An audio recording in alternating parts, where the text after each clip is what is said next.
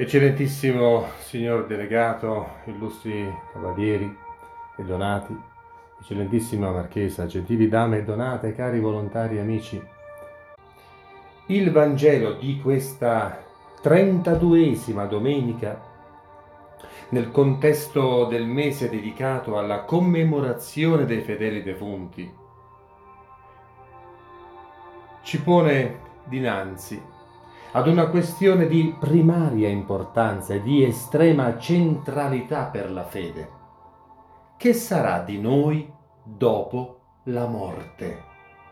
I Sadducei, che non credevano nella vita eterna come gli altri ebrei, pongono al Signore Gesù una questione della loro scuola e presentano un esempio che per loro doveva provare quanto fosse insensato credere ad una vita dopo la morte. Costoro diventano i rappresentanti di tante persone che nella storia e nei tempi odierni negano la continuazione della vita dopo l'ultimo respiro. Per costoro la vita la vita presente, è tutto.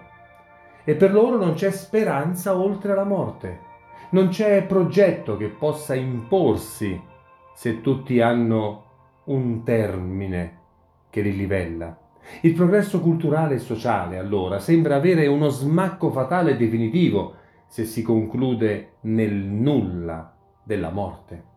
L'impegno, il lavoro, la gioia hanno un valore perché realizzano le nostre aspirazioni, ma se con la morte tutto finisce e noi non possiamo più goderne, non possiamo sederci alla mensa per cui ci siamo sacrificati tutta una vita, tutto sembra avere una inconsistenza radicale.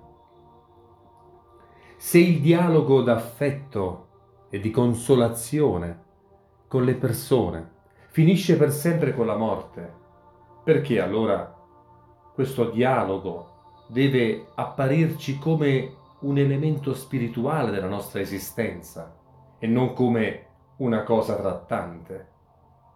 La fede cristiana nella vita eterna non è una cosa marginale. La fede nella vita eterna dà il senso di ciò che significa stare in questo mondo.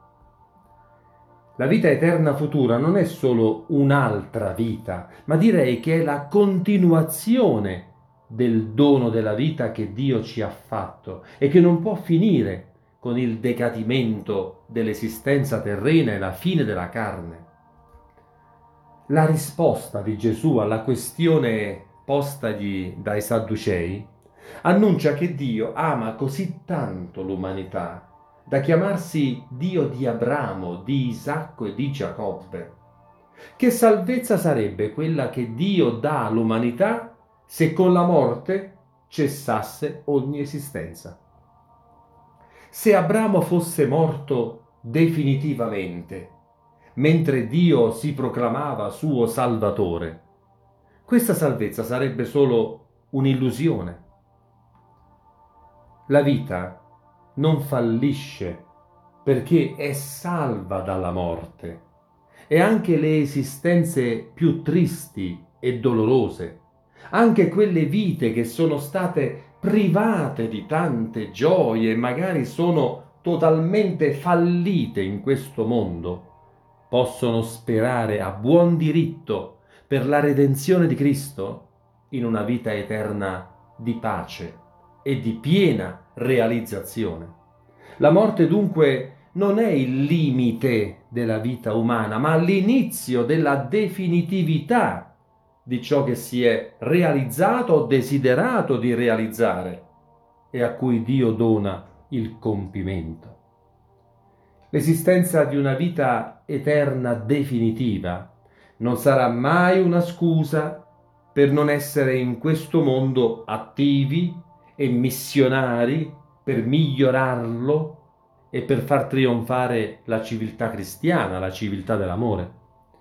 Dio infatti, ritornando alla bella espressione del Vangelo di oggi, è Dio di Abramo, Isacco e Giacobbe, non Dio degli angeli, ma Dio di generazioni di uomini e donne, un'umanità alla quale egli ha legato il suo nome e che non abbandonerà nella tomba, volendola invece glorificare in una nuova esistenza senza dolori e senza morte.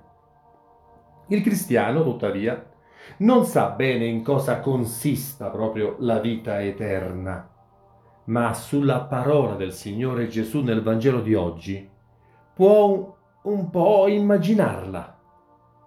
Coloro che risorgono per la vita eterna sono uguali agli angeli.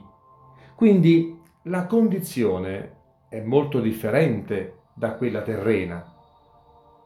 È priva delle necessità della carne ed è avvolta in una potenza spirituale appunto come quella degli angeli.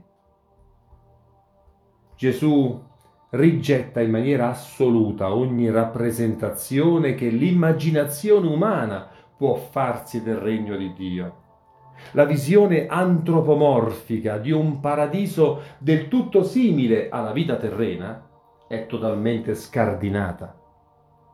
Cari cavalieri, noi siamo impegnati per vocazione a collaborare per un mondo migliore in cui sia sconfitta la sofferenza e la povertà.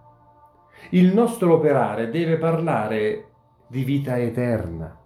Le nostre parole devono ispirare coloro che incontriamo ad avere uno sguardo che superi la mera esistenza terrena. La nostra preghiera deve creare comunione tra la vita terrena e quella eterna offrendo sacrifici ed opere di carità per le anime dei cari defunti. Sia lodato Gesù Cristo. Amen.